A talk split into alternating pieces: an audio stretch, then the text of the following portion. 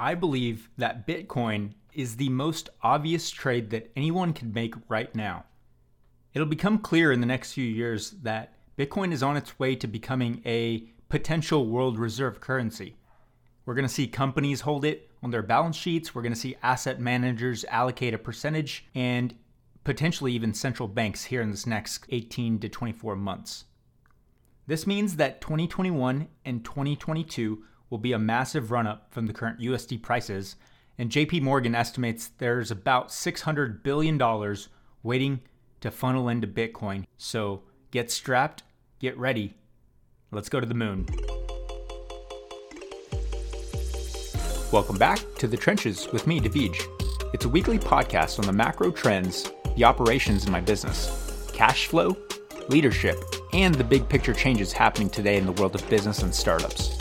What's going on, guys? It is Tuesday, December 15th, 2020, and today we are talking about Bitcoin. Now, this is actually the second time I'm shooting this episode. The very first time I shot this episode, it ended up being about 20 something minutes long, and I basically started talking about everything under the sun. But this time I'm going to keep it basic. I don't want to talk about how the protocol functions if you want to learn more about that, there's YouTube. I'm going to explain why Bitcoin is important as well as the qualities of money. Okay? Today, right now, Bitcoin is worth approximately $19,300 per coin. So let's go ahead and get started. So, fiat currencies are currencies like the US dollar, the Japanese yen, the Chinese yuan, uh, and you know all the countries have their own currency, right? Well, these currencies are manipulated by the governments and the central banks.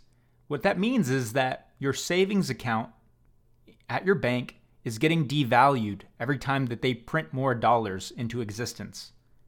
They can print more of it on command. And you might have heard that this year, because of COVID, we had to actually print trillions and trillions of dollars to support the economy. Well, what's actually happening is they're stealing your wealth and they're stealing your time without your permission. And to me, that's a concern for our human rights because that's our money that we worked for. You going to your job every single day, you earning an income for yourself, should not be devalued by a third party without your permission. You work hard to generate an income for yourself. And as long as you're keeping your savings in US dollars or any other, you know, government instrument of money, you're allowing yourself to be debased it's a hidden tax. And debasement means to devalue your your savings. And the reason gold has been valuable for so long is because humans haven't been able to manipulate its supply. Gold wouldn't particularly be that valuable today if it could just grow on trees. The scarcity and the fact that gold is hard to produce is what led it to becoming money. So let's just go into a brief background on you know, what how did we end up with this system? Well, we used to have all our gold. We used to trade in gold. We used to have, you know, precious metals uh, as monetary uh, systems. And the gold actually ended up going into a centralized bank vault because it was a pain in the ass to store at home. And then we started trading with each other with paper certificates. You can think of this like a dollar bill. And to trade with one another, we would have to trade these paper certificates around, which would be redeemable for gold if you were to go to your bank. Eventually, the governments and the banks basically swept the rug out from under us and said that they wouldn't allow for us to redeem our certificates for gold anymore.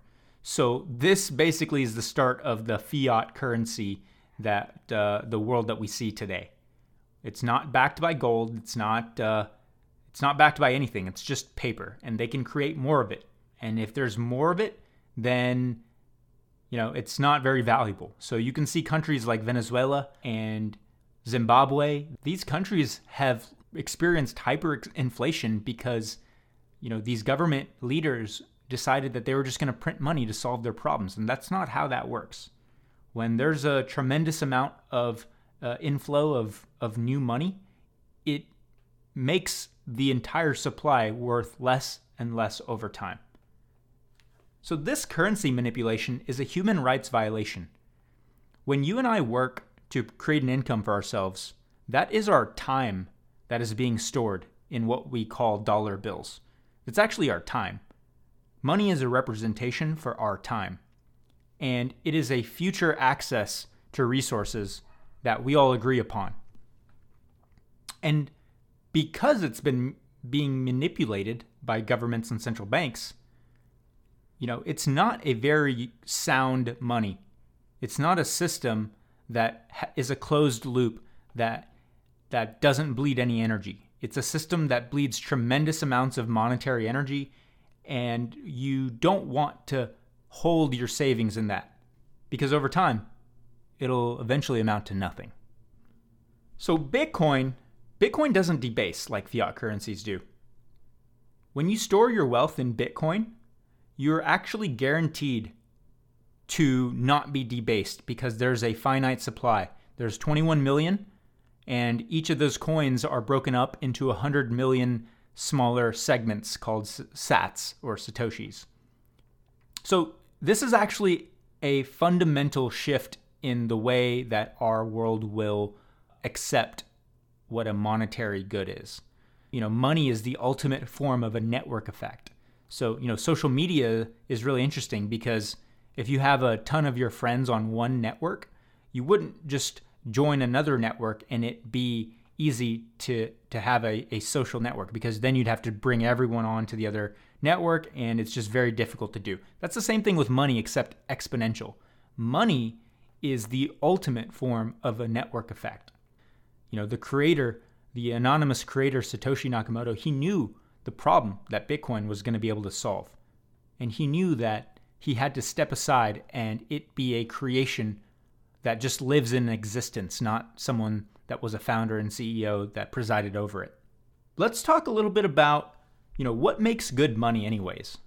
Well, there's actually five characteristics of money, and if you want to learn more about this, there's a great book called The Bitcoin Standard. Uh, so the five main qualities that a good money needs to possess is number one, portability. You've got to be able to move it from one place to another very, very cheaply, very cost effectively, very easily, etc. Divisibility is number two.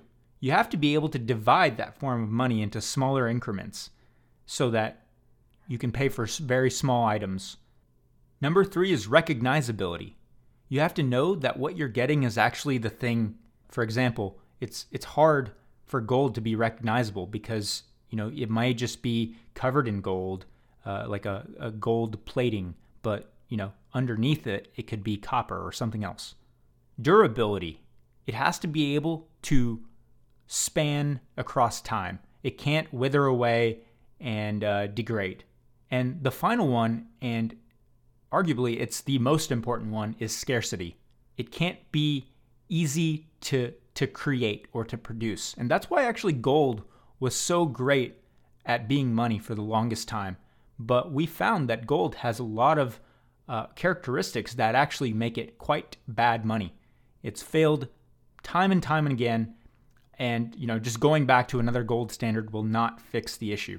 There's never been a time where governments or people or humans have been able to to use gold as money because every single time it's failed because humans uh, always find a way to uh, use that characteristic of gold, of it being a physical item that needs to be housed somewhere, and they always end up sweeping that rug out under you to push whatever initiative that they're trying to push. So if you don't already have Bitcoin, let me tell you this we are still so early. It's only worth a couple hundred billion dollars.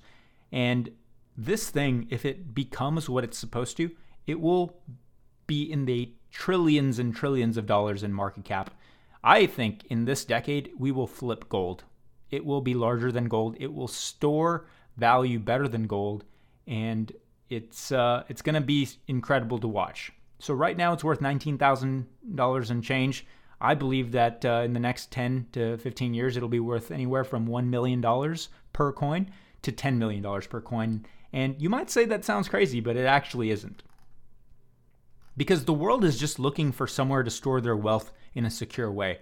And you really only have a few options. You have stocks, you have real estate, you have gold and other precious metals. And the problem with stocks is that uh, you know you're you're trusting a company to store your value, your wealth, your time, and you know stock you know companies can uh, fluctuate and uh, you know they can go under.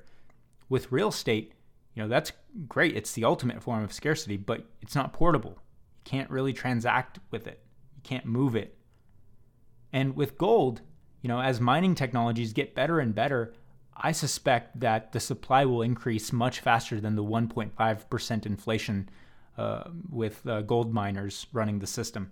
Like, there's only been about 50 to 70 years where technology technology has been good enough for us to be able to drill and and get into you know uh, the part of the earth that was previously impossible to get into. So I suspect that this technology will actually make gold inflate a lot faster than what it has in the last 5,000 or so years. So you just have to ask yourself, you know, how much gold really is there on the planet Earth and how much have we uncovered? My bet is that we've uncovered less than 10% of the total supply of gold. And the reason gold is so valuable, it's worth somewhere like $10 trillion today, is because people use it to store value. Now, imagine if all the real estate that people end up buying to store their wealth, all the stocks that people are buying to put their wealth in, and all the gold uh, people are buying to store their wealth in eventually transfers to a monetary good that was designed to store your wealth in a way that doesn't deplete energy. This is your time we're talking about. You worked for this. And Bitcoin is the uh, ultimate savings technology. You, you know, people say, yeah, well, you know, you don't use your Bitcoin. Well, that's incorrect because by just holding Bitcoin, I'm using it because I'm opting out of the system. I'm saying, you know, I don't want to be a part of the US dollar system where you're able to inflate the currency and devalue the savings that uh, I've worked so hard for. So get into Bitcoin, guys. I don't know how much risk you guys feel comfortable with. For me, it's not risky. In fact, staying in US dollars is risky. And, uh, you know, I suggest that you look into this topic and you reach out to people and you follow people and you read about things and you watch videos about Bitcoin and you you know you understand what's happening, how the world is changing and how you know there's roughly about 600 billion dollars in the next 18 months that are just waiting to jump into the market, which will probably increase the price uh, by a multiple of where it's at right now. And guys, it's been de-risked over the years. It's proven now. It's weathered many, many storms you know, five, six years ago, you can say that, yeah, it wasn't a proven network that, you know, we're just unsure of if, if it's robust. But Bitcoin has continued to do its thing every single, every 10 minutes without fail. It's a monetary network in the clouds. And I believe it'll eventually become the reserve asset for the world. It might take a little bit, but this, I believe, will happen. Oh, and I should probably mention you don't need to buy a full Bitcoin. You can buy partial uh, amounts of, of Bitcoin, and these are called Satoshis. So, so I hope you learned a thing or two about Bitcoin and money. Uh, if you want to learn more about it, reach out to me. Be happy to share some of uh, you know my sources and what I consider signal instead of noise. So that's all for today. Thanks for listening in. I appreciate it, and I hope to see you next time. Peace.